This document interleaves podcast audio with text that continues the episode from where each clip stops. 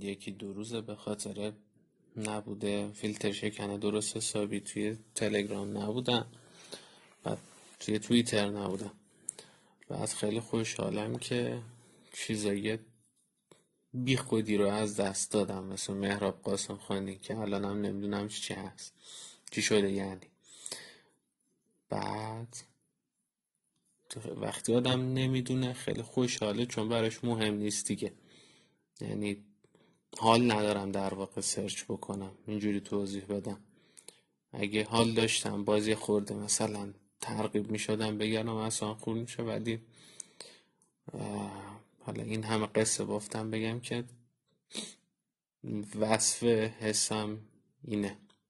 یه چیز دیگه راجع به ضبط کردن صدا و اینا اینه که خب قسمت اولش که قسمت اصلی و اولش اینه که برای جلب توجهه. دومیش برای اینه که کلا هر چیزی می‌خوام بگم بعضی وقتا با صدا آن بهتر منتقل میشه. حالا ببینم به این هدف می‌تونم برسم یا نه. فعلا دارم در حال یخ شیکوندنم بعد همیشه می‌خواستم ببینم چه جوری عذاب در میاد وقتی آدم با لحجه خودش حرف بزنه. به خصوص لحجه اسفانی که خیلی از اسفانی ازش فرار می‌کنن. یا از اون ور خیلی با یه لحجه خیلی حال به هم زنی حرف می‌زنن. خیلی لحجه خودم و قشنگ تر می‌دونستم از لحجه بقیه. خیلی مثلا نه چیزیه که بهش افتخار بکنیم نه اونجوری که دیگه حالا ترونی حرف زدن معیار باشه. هر دوتاش مزخرفه. گفتم اینم یه امتحانی بکنم. به حال یه کاری بکنم. یعنی هر کاری می‌خوام بکنم هم یه مشکلی به وجود اومده. سن آدم که زیاد میشه از 24 25 که میره اونور می‌بینه که دیگه برای هیچ کاری جوون نیستی. سن دیگه مناسبه. یعنی خیلی کار رو خیلی تو سن خیلی کمتر کردن.